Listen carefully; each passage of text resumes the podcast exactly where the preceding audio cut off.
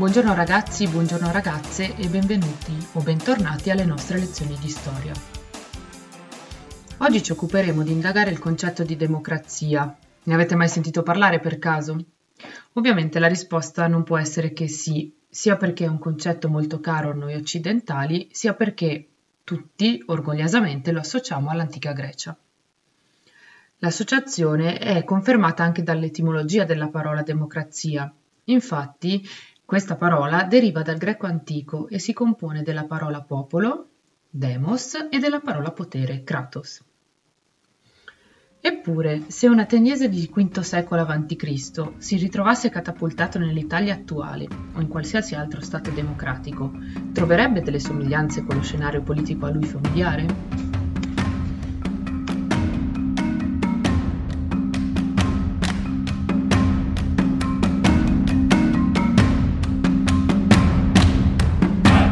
Storie nella storia, un podcast che affronta la storia dalla prospettiva di un personaggio, vero o inventato, che la storia l'ha proprio vissuta.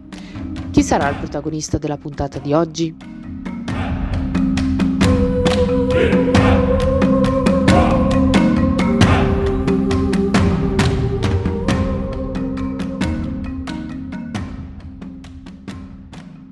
Il protagonista della puntata di oggi è Diceopoli, un contadino ateniese che vive alle porte della città da sempre e coltiva il suo campo con l'aiuto dei figli e dei buoi.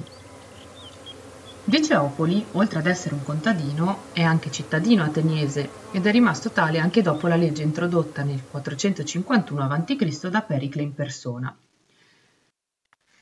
Questa legge sulla cittadinanza prevede che siano cittadini soltanto i maschi adulti nati da entrambi i genitori ateniesi, L'introduzione di questa legge ci fa capire quanto la questione della cittadinanza fosse sentita come rilevante anche nell'antichità.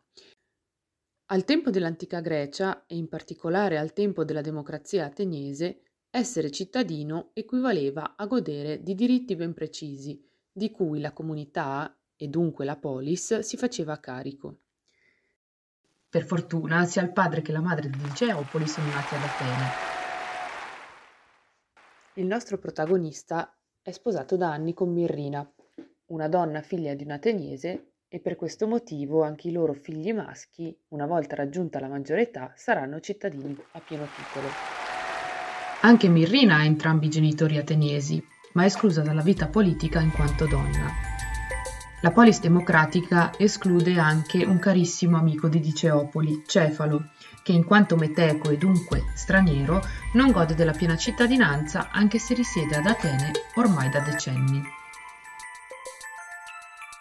Stiamo parlando di uno straniero che abita ad Atene ormai da tantissimo tempo e da sempre partecipa alla vita economica e commerciale della città. I suoi figli addirittura sono nati ad Atene, ma, come detto prima, non possono godere della cittadinanza. Vi ricorda qualcosa, ragazzi, per caso? Quando ha saputo della nuova legge sulla cittadinanza, di cui abbiamo parlato prima, per un attimo Diceopoli ha pensato anche a Santia, il suo schiavo, ma subito si è messo a ridere per la propria ingenuità. Ad Atene Santia non è nemmeno un soggetto di diritto e non gode di nessuna libertà, figuriamoci se potrebbe essere considerato un cittadino. Insieme alla sua famiglia, Diceopoli trascorre gran parte della sua vita in campagna. Va raramente in città a causa del lavoro costante nei campi e della lunga distanza che c'è tra il suo demo e il centro di Atene. A volte però si libera per partecipare all'assemblea, dove sa di poter esprimere direttamente il proprio voto, semplicemente alzando la mano, e di poter intervenire qualora ne sentisse la necessità. In quel luogo tutti si sentono di appartenere alla polis, e di contribuire a migliorare la vita comunitaria soprattutto da quando Pericle ha introdotto il mistos, una retribuzione assegnata ai cittadini che partecipano all'assemblea o ricoprono un'altra carica pubblica. Senza questa garanzia, Diceopoli, come molti altri ateniesi di ceto medio-basso, non potrebbe permettersi di trascurare il proprio lavoro per un giorno intero. Potendo contare su un contributo della polis, lascia i campi e, per un giorno si dedica volentieri alla propria funzione di cittadino. Se volesse, potrebbe addirittura candidarsi per essere sorteggiato e ricoprire altre cariche pubbliche. Diceopoli è molto contento di vivere nell'Atene democratica. In realtà, però, non tutti gli ateniesi apprezzano la democrazia. Molti ritengono che dare voce al demos sia stata la scelta più sbagliata di sempre. Durante una delle sue giornate in città, Diceopoli ha sentito parlare del vecchio oligarca, un vero e proprio nostalgico, così contrario alla democrazia da definire il demos canaglia. Ce ne sono in città di personaggi del genere. Per loro la democrazia è il peggiore dei regimi possibili perché affida al popolo minuto, privo di mezzi e di istruzione, le sorti della città. Questo gruppo di cittadini rimpiange il passato e vorrebbe che la gente come Diceopoli tornasse a non avere alcun peso nella vita della polis.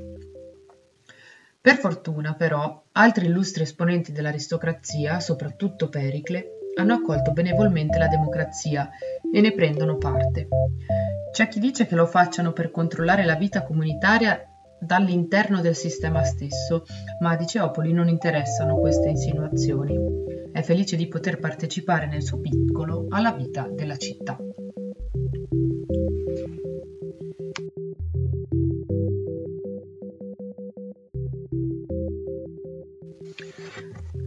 Ora che conosciamo meglio la vita di Diceopoli, possiamo confrontarla con la nostra vita di cittadini di uno Stato democratico. Soffermatevi sugli aspetti della democrazia ateniese che vi hanno colpito di più e trovatene il corrispettivo nella democrazia italiana. Dalla vostra analisi emergono più analogie o più differenze tra democrazia antica e moderna. Rispondete alla domanda sfruttando il mezzo che preferite, un grafico, un disegno, un podcast, un testo. Buon lavoro ragazzi e mi raccomando, ci risentiamo settimana prossima.